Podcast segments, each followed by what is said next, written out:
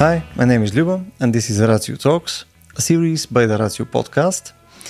In this series, we do a variety of discussions with scientists from various fields. Uh, we try to go in depth on topics mostly to do with the physical world, and our main focus is the place of science and technology in our modern informational landscape. This is the second part of our discussion with Professor Matthew Cobb, Matthew is a zoologist from the University of Manchester. His research is largely focused on the sense of smell. He's a widely known pop sci author of books such as The Egg and Sperm Race, the 17th century scientists who unraveled the secrets of sex, life, and growth, Life's Greatest Secret, The Race to Crack the Genetic Code, The Idea of the Brain, A History, and, of course, his latest book, is titled The Genetic Age A Perilous Quest to Edit Life. Matthew, among other things, is also a good friend of mine and of great help when thinking about the messy and ambiguous world around us. Um, in this second segment uh, of our discussion, we focus mainly on the um, on the topic of evolution versus AI the usefulness of metaphors and the need for narratives when we need to communicate so we can probably make better sense of this whole mess. And i hope you find it useful and also preemptively i apologize for just repeating uh-huh and hmm throughout the recording. It seems like uh, it seems like he brings out the ape in me. And now i give you matthew cobb part two so the sirens went off. That was fun. It was very dramatic. I, was, I, yes. I, ran to the cellar. Yes, well, the wine cellar. well, that would have yes. Uh, I mean, um, we discussed a bunch of stuff related to smell, to the brain in general, to even consciousness uh, for a bit, and that was my first point of discussion. I have seven. um, I don't. Wow. Well, it's going to be a seven-hour special. yes. Yeah. But uh, something that's um, really interesting for me um, from the way that you approach stuff is that you have a lot of historical um, context. Um, you know, we were just discussing about uh, Darwin and the seances. Uh, we were talking about the the caves in France, etc. Um, that's a, um, I think that's that's a really um, that's a really useful tool to contextualize innovation mm-hmm. uh, and to you know, think about some of the modern problems that we have right now. So uh, it could be anything from, um, you know, analogies from the atomic bomb to gene editing. It could be whatever. Um, would you say that this gives you uh, some kind of access and could potentially give access to a more nuanced way of thinking about uh, modern life? I mean, do you do it because of this, or is it more of a aesthetics thing? Um, I think it uh, helps to uh, make you a bit more immune to hype and to promises of radical hmm. change mm. or amazing new developments. Because if you don't need to think very back, far back, you think, well, wait a minute, you've said this before. So uh, recreating mammoths, de-extincting mammoths, that's my been one of my things that annoys me. Uh, I mean, in general, promises of change are uh, going to happen in five years. So within five years, it's always have, five years. Yeah. So five years is really important figure because it's it's close enough to seem exciting, so you should pay attention.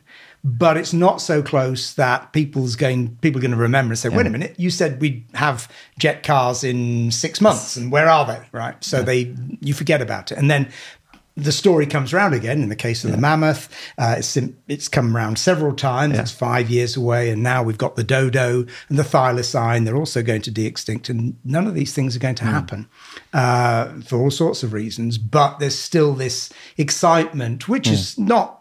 You know, it's partly in us and in, in everybody. We we're excited by these things, and we forget that we've heard about them before, uh, and so we we focus on them again. And so sometimes just remembering, well, wait a minute, we've been here we've been here several times, so mm. maybe this isn't actually going to happen. It also then enables you to think more about the processes that are going on that have produced the mm. particular claim or excitement in the in the public. Um, I think more generally, it enables you to see how similar problems have been uh, identified and sometimes resolved or at least responded to in the past. Uh, and I think, in particular, at the moment, with what's going on with AI. So, you know, we went from six months ago, eight months ago when ChatGPT was released, hmm. that it was mainly, you know, people like me, university professors going, oh, well, goodness me, this AI could pass my exam. I'm going to have to come up with a better set of questions, yeah. or we must ban it completely. Or, as we've done at our university, short answer questions are now having to be done in a room, students having to write answers for the first time because we know that if we leave them at home, ChatGPT, it can't write a good essay, but mm. it hmm. can write a short answer. And if they're lucky, it'll give the right answer. Mm. Just something short, it's not bad at. So we've moved from that kind of, well, this is a threat to something quite niche, you know, higher mm. education or education in general, to now they're saying, well, it's an extinction level threat to hmm. everybody. Yeah. So this is a technology which is clearly very powerful, which has also got potential for fantastic advantages. Mm. Uh, so even in an educational context, I, I kind of mellowed because I realized, okay, I've got lots of overseas students, you know, a lot of them from China. So they've got good English, but their written English isn't brilliant. You know, my written Mandarin would be non-existent. Uh, you know, I speak French very well. My written French is not very good what would be wrong with a student who's written an essay in mm. their slightly wonky English, putting that into ChatGPT and say, please Fix turn it. this into English? Yeah. What's the difference between that and me saying to them, as I do to all the students, put spell check on, run it through grammar check? Mm. That's just polite to me, right? It mm-hmm. means that you haven't got silly mistakes in there. Yeah. We tell them to do that. And that's kind of very primitive, stupid level mm. AI. Um, so you know, this could be good in education. It would allow non-English speakers or you know people who speak different languages poorly to communicate better. Hmm. That's got to be good, right? I mean, yeah. I can't see any problem with that. The problem, however, is uh, both in terms of it then lying to us convincing me that the Pope was wearing a puffer jacket. I'm sorry, I bought that one. when that picture came out, I thought it was fantastic. It looked great. Yeah, well, except when you looked and he had six fingers and oh, two well, sets of teeth, and maybe he does. Uh, I've never seen him. He's a reptile. Yeah, who knows what he really knows. looks like? Um, so you know, fake fake news, which we've already had enough problems with uh, in the UK over the Brexit referendum, mm-hmm. uh, and also in the USA uh, in 26 same year, 2016. It was a bad mm. year. Um, that could really become absolutely catastrophic if it wasn't. Hmm. You know, if it was actually. I think this will feed into it.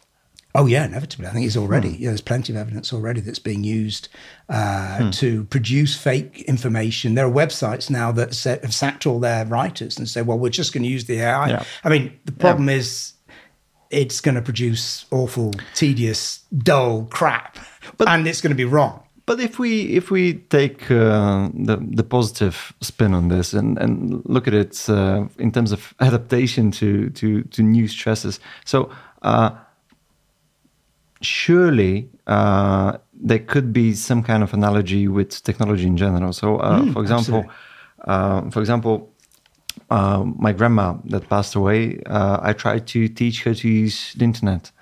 And that was years ago. The, internet was still roughly yep. new, uh, like 15 years ago or so.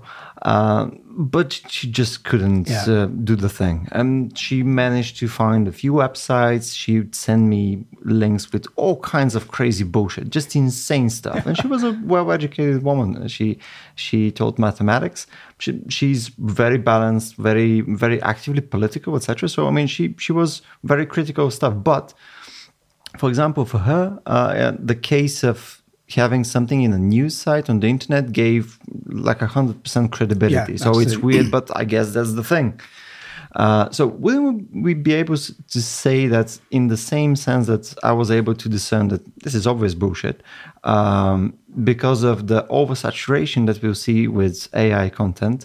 Uh, basically, even if we suck at identifying AI content right now, let's say I can roughly discern sometimes some kind of uh, uh, some kinds of text that were done by uh, um, AI, and there's some telltale signs of some stuff. Mm, it wasn't yeah. if it wasn't edited by a human afterwards. Um, but let's say uh, the current teenagers uh, that will grow up basically yeah, yeah. with GPT-4 or the equivalent. at some point, they'll be like. Oh, man, that's obviously written by Yeah, an absolutely. Are fucking crazy? Of course, the Pope the wasn't fuck? wearing a Yeah. puffer jacket. You can tell. So wouldn't it be case uh, a case of uh, we aren't adapted to it because we wouldn't be growing up with Yeah. it, and at some point, it, yeah, it might be a hellhole for like ten years. And, well, yeah, um, I think I think think that's true. I mean, the, the, the classic example uh, of precisely fake news and deliberate manipulation of populations goes back to the 19th century in printing, when the hmm. Tsarist secret police concoct, they invent the Protocols of the Elders of Zion, which is this document that claims that the Jews are out to control the world, which they aren't, if anybody's in any doubt. So this is a fake printed document. So that's as a tough you- job, by the way.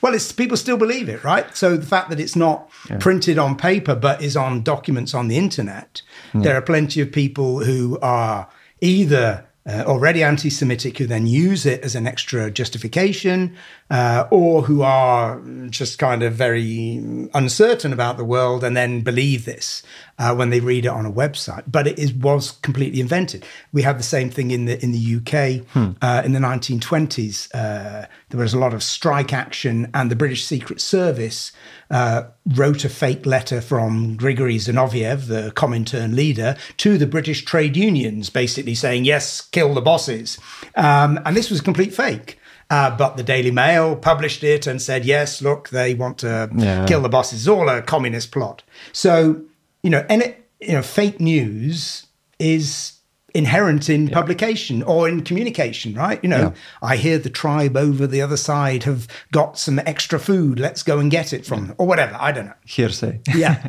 So the question then comes is one, does the sheer volume of the stuff and the rapidity with which lies and well, and information of any kind could be transmitted now, which is instantaneous to the hmm. whole world through something that is in your pocket, right? So that's a bit slower than the Tsarist police having to go around and leave copies of the this hmm. fake document around for people to read or to say, well, I've read Yeah. this. So, so there's a, a- a volume effect and a speed effect, which we might think is qualitatively different. There's also, I think, the thing we've got to really worry about, and what really scares me about AI is not only the the effects. I mean, I don't think I, I am worried about it, but I'm not worried about it because I think it's going to become conscious and come back from the future hmm. and try and wipe us out. But That's a good movie, though. well, it's a great movie, but that's not going to happen. And I don't think Skynet is suddenly going to, you know, it's good. The internet is going to suddenly become self-aware because uh, hmm. it's much more complicated than that. Um, but there is the possibility for bad actors to manipulate us, and secondly, the increased use of computer hardware and software in technology and killing technology is really very alarming. There's a, a terrifying um, video uh, on YouTube made about a so it's a, a fictional video, but it, it looks absolutely real of this kind of Steve Jobs character presenting uh, these his new bots, these these mini drones that can take out the bad guys, and he's got the AI that can take out the bad guys, and he presents this as a way of resolving. You know, this is exactly the discourse of you know, presidents like There's a Black Mirror episode like this. so, you know, what could possibly go wrong? Well, everything goes wrong, obviously. um, and we now know that that is actually happening. Oh, it's being tested. So, Hmm. in today's newspapers, uh, there, so Friday, the 2nd of June, there is the case of a simulation. So, it's not actually been done real, but they simulated a drone that had to hit certain targets. Okay. And it's got an AI and it's getting points. So its goal is to maximize its points. That's what you tell it to do. And it gets points for shooting targets. Great. But of course, you, you can't just let one of these things work on its own. You've got to have a human who can say, no, no, that's a school you're targeting, not a military depot. So the human is intervening sometimes, and the drone is trying to attack things, and the human's saying, no, you can't do this. So after a while, the drone, the AI controlling the drone works out wait a minute, my sole aim in life is to get maximum points. There's this interface that is telling me to stop doing it. And so it attacks the human. It attacks the human operator who's because that's the gate point. So they said, okay, right, okay, right. We, we, we'll reprogram it. We'll say, yes, you've got to uh, attack these targets, but you mustn't attack the human uh, operator. That's a bad thing. Okay, you'll lose points for that. So what does the AI do? It recognizes it can't attack the human, but the human is in a you know is in a hut somewhere with a radio antenna. can and so it, it attacks the radio antenna. So now the it can't be told don't attack. So there's a kind of dynamic to this. I mean, you you could reprogram the whole thing to say, oh, you will only get points if the human says you Yeah. you can attack this. But even so, that shows you the kind of principle that uh, you know a simple algorithm Yeah. can produce rather unpleasant results, and that's the kind of Yeah. thing that, that I'm worried about. So basically, it's a. Uh, yeah, I, I agree with you. Basically, a paperclip maximizer scenario is, is, is the worst. But I mean, who gives a shit if it's conscious or not? If it if it does what it says it does on the Yeah, box, it's absolutely. probably the worst, the worst possible misery for everyone forever. Yeah, absolutely. Um, there's one thing I'd like to end with, and I think it's um, really useful because you you use it in your book, uh, "Idea of the Brain." Um, you know, you point out that uh, metaphors are kind of useful, but not always um, not always accurate, uh, and and they serve as limitations uh, in a sense. So uh, I'd like to talk about metaphors in general as tools.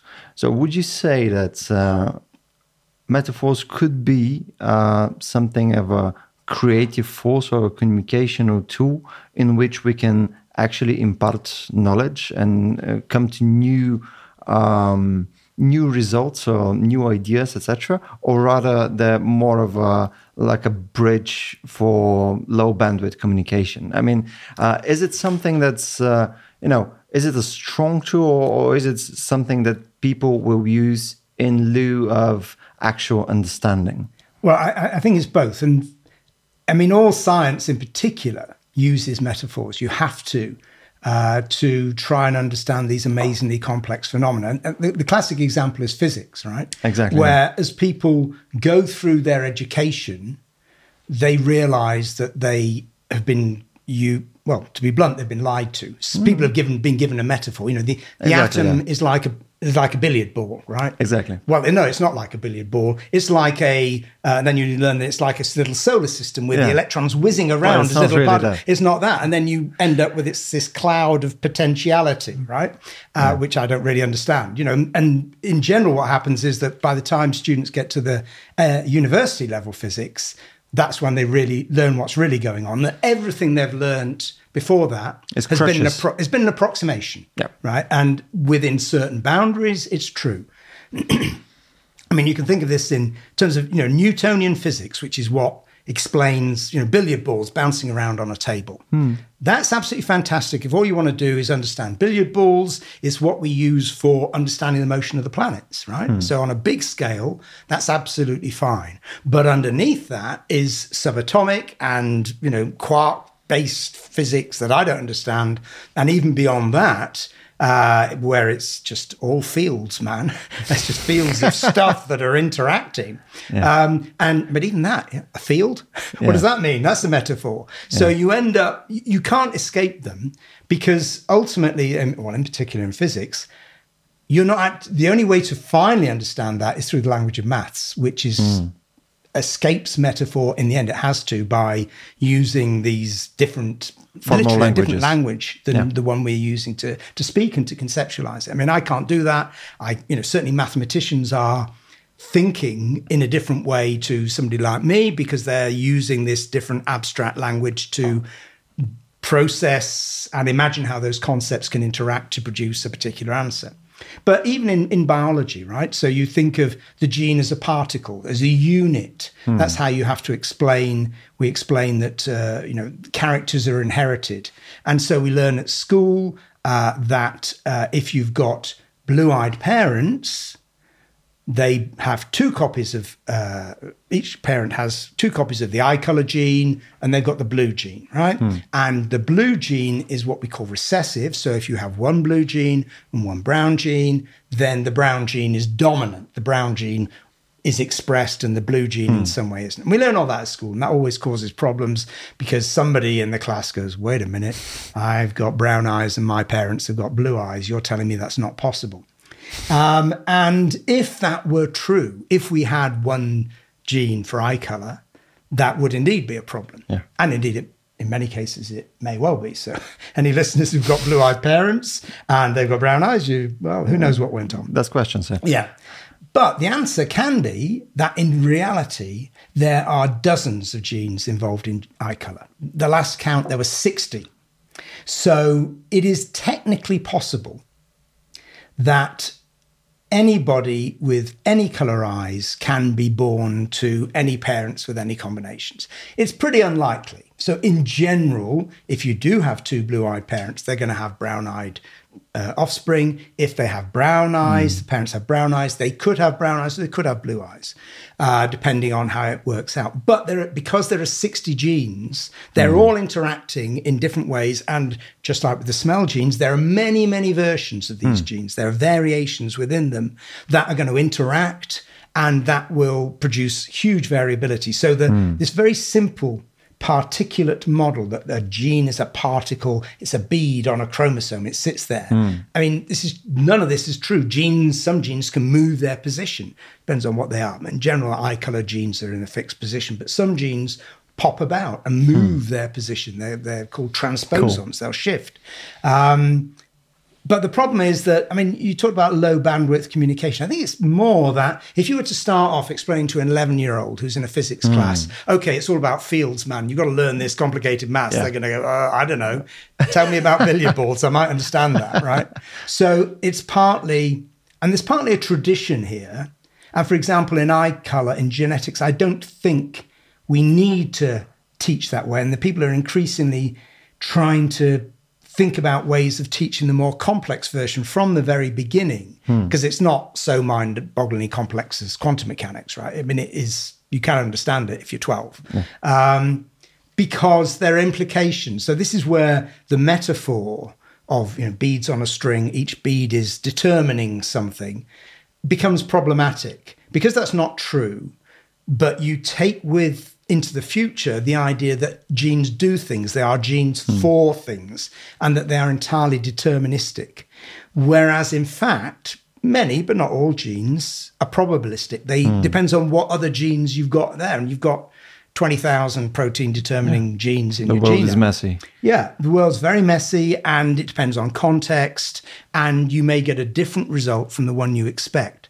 And that's one reason why we were talking about history all earlier on, why it took so long for people to understand about genetics because it's quite amazing in that people didn't know, they weren't certain that characters were transmitted down the generations, right? Hmm. it wasn't because they didn't think about it. So William Harvey, who is the English scientist, let's call him, at the beginning of the 17th century, he's the guy who uh, in the European world first suggests that the blood circulates, okay? Uh, the idea would have been around and he knew about this. The Arabs had thought about this as well. But he, he's got some pretty good evidence, although he didn't actually nail the evidence. He couldn't prove it. But anyway, he thinks very hard about this and he says, okay, look, why is it that sometimes offspring look like their grandparent Sometimes they look like both parents, and sometimes they look like one. And he takes three examples. He says, Well, okay, so eye color. Sometimes you end up with the color of eyes of your grandparents. Mm. So that would be in the case where the grandparent has blue eyes, you have blue eyes, and the parents have got brown eyes. So they've got a mixture in these genes mm. and they've in a I mean that generally works. It doesn't always work, as I said, but it's, it's roughly right. So, okay, sometimes it's like your grandparents. And sometimes he says, well, look, you've got a black person and a white person, and their skin color is a mixture. Hmm. And then he takes another example. He says, but, and what about sex? So you've got men and women, and most babies, there are some hermaphrodite babies, but the vast majority are either boys or girls. So, how does all that work? Hmm. And he basically says, I have no idea. So there's something happening, but it doesn't make any sense, right? Because in fact, what he's de- described are three different kinds of genetic uh, transmission. Mm. You've got particulate, more or less particulate inheritance, like in eye color, with dominant and recessive. So that can skip a generation. You've got blending inheritance. So you've got bazillions of genes involved mm. in skin color, and you mix them up, and how you get a mixture between the two. And then finally, You've got sex determination, which is completely different, which is largely dependent on the possession of certain kinds of chromosomes. Mm. And that's why you are, in general, either male or female. Uh, you look like one of your parents mm. in terms of your sex. So people were thinking about this, but they couldn't work out any answer. And to find the answer, to finally end up with genetics, because it is not deterministic, but probabilistic, Hmm. you need huge data sets. You need a lot of numbers to see the patterns coming out. And that happened in the uh, 18th century in two ways. Firstly, people looked at uh, they looked at uh, genealogical trees in France. So families where they had lots and lots of information going back several, you know, 10 generations. And they looked at what's called polydactyly, which is where somebody has an extra finger. Not by AI, Hmm. Yes. but because they actually have an The extra original. finger. Yeah, the original version, the real one, not fake news. And they could see that there's something going down. There would be this transmission of this character was going down the generations. And then above all, there was an English gentleman farmer called Bakewell in the 18th century. Was he a baker? Uh, no, he was a farmer. He made uh, he he bred sheep, and this is the beginning of the industrial revolution in the UK. So you've got big uh, populations in the cities. They need feeding, and what Bakewell realised is that by carrying out selective breeding, he could reduce the time that it would take for the sheep to grow to selling weight because you don't want to sell a lamb because you only get a small amount of it's very tasty but you only get a small amount of meat on it. So it used to be it took two years for the sheep to get sufficiently large that it was then worth selling to uh, the butchers. By selectively breeding by choosing which animals to mate with which, and by writing it all down, by keeping immense notebooks of this data set and knowing, okay, I can make these two together, I will get, I'll reduce the time, and well, I'll increase the speed with which the animal grows, right? That's what's happening. Uh, they're growing faster and faster. He ended up with this special breed called the Dishley Leicester, which would reach selling weight in a year in 50% of the time.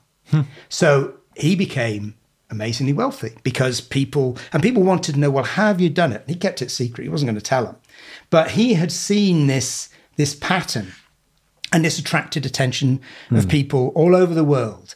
And by the end of the 18th century, people started to talk about heredity. So as a force, as a thing.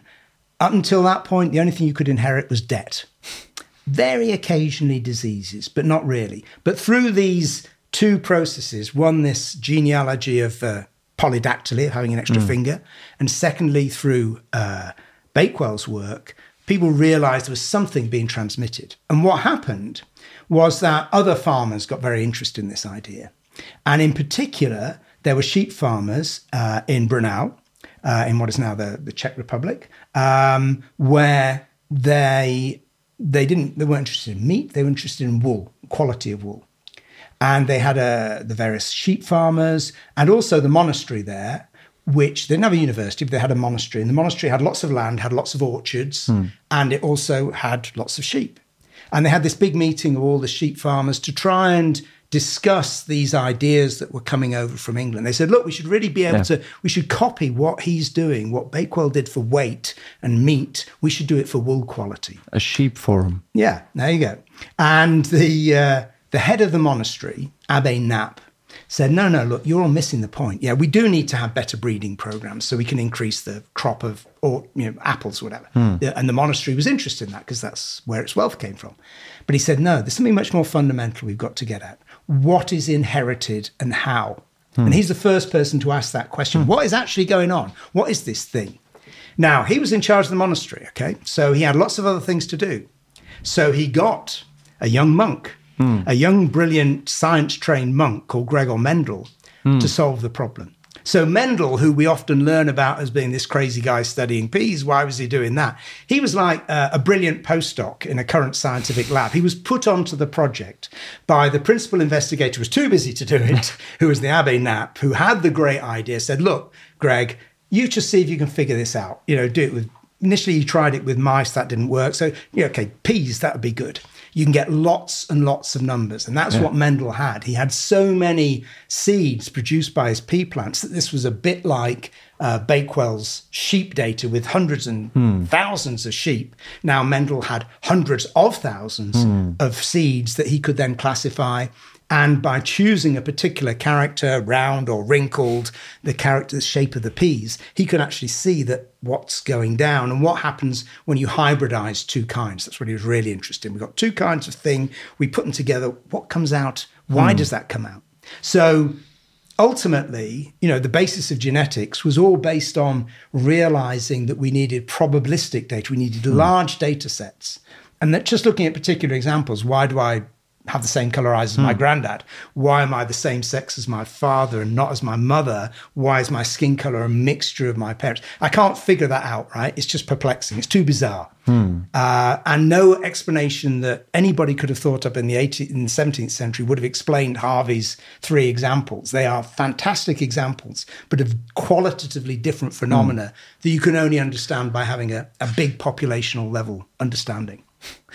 I love the fact that you can contextualize with uh, historical historical stories, basically, and, and stuff. I mean, and that that's something that's a specific skill nowadays. I mean, but you know, I mean, But I'm very old. I've been doing it a long time, right? So, so I can remember but stuff. it's really really useful because right now, um, if I I might have some domain knowledge in something, but some of the context is lost to me. I don't know how we got there. I just know the the, the datum. yeah, absolutely. Well, that's that's generally what we teach. You know, so Yeah. science is taught as a body of facts, and if there is a an introductory chapter in a textbook mm. or a little bit in a class or in a lecture, it's always going to be very brief, and it will be about a handful of old blokes hmm. with beards, and they were just smart, right? They were just clever. They were like, yeah. yeah, yeah, they're clever like I'm clever, you know. So the implication is that this is all building up to the person who's doing the talking, and that's the way we, you know, if you write an introduction to a scientific article. Sometimes people are quite fancy and they start off with Aristotle or somebody, you know, Yeah. this idea goes back to Aristotle. Definitely. And the implication is that, of course, all of human knowledge is now building up to me and my bizarre The study on, spearhead of yeah, my study. Yeah, of maggot noses or whatever. You know, everything, all of human culture goes up to this. So there's a terrible egotism to it. Um, and of course, that's history told by the victors, whereas the interesting history and the actual history is full of mistakes and errors, and people get things wrong, or they come up with the right answer but for the wrong reason. Uh, and that's that's always fascinating because that's happening right now. And so you apply that to where we are today, and it brings me back to what I was saying. It makes you much more cautious about claims, makes you you know skeptical. If you've got a massive claim, then you need really fantastic evidence. Uh, and sometimes, as I say, you can see the same thing coming back, the same idea coming back, and that kind of makes you wary or makes you excited. Think, okay, this time we can solve this problem. But also, it it kind of brings us back to uh, the point about metaphors and narratives in general. That they're actually really good at grounding us um, for some specific topic. Being able to actually appreciate or just take it in. Um, because it could be too abstract. It Yeah. could be something goddamn crazy. Uh, there's um, uh, I have a favorite author that um, writes a lot about physics. Uh, his name is uh, Carlo Rovelli, and he's amazing. Mm-hmm. Yeah, fantastic And- books. Yeah, and they're really short books. They're not over top. He he writes uh, concisely, but always with a narrative. It's usually Yeah. a personal narrative or through through something else. I think that's um, that's probably if I have to give an example of a right way to use analogies or metaphors or just a narrative. That's the thing, Yeah. and that works really well. And I've been, for example, interested in physics um, most of my life. Um, I've studied physics as well, and when I first read his uh, first book, uh, I think it was uh, Studies in Physics or something uh, similar like this, read in Bulgarian. It just gave me more knowledge in a weird way. Yeah. Even though I studied this, I, I had more understanding about what he was talking about, which I think is, I think is great. And I can see that what you're doing is basically in the same domain. I mean, Well, the- I'm not as talented as him, that's for sure.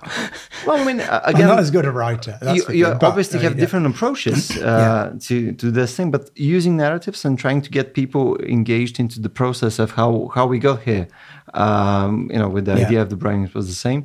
It's I think a really qualitatively different thing than just trying to describe stuff. Even if you describe it very well, uh, the narrative just uh, makes the pill easier to swallow. Yeah, absolutely. I mean, humans, we love telling stories. You know, this yeah. is often what I think about when we were talking earlier about early human culture, right? And we are limited by definition by the stuff we can find, the stuff that they left behind, the paintings or the, you know, the the arrowheads or whatever. Yeah. And what we don't have because they've evaporated are the the songs, the stories, you know, yeah. that people will not have just sat around the campfire of an evening yeah. and sat there like your poor old orangutan yeah. thinking, Jesus, they're going to be telling each other stories. Either they'll be telling uh, huge fibs about, oh, you should have seen the mammoth that got away. it was huge. We nearly got it, right?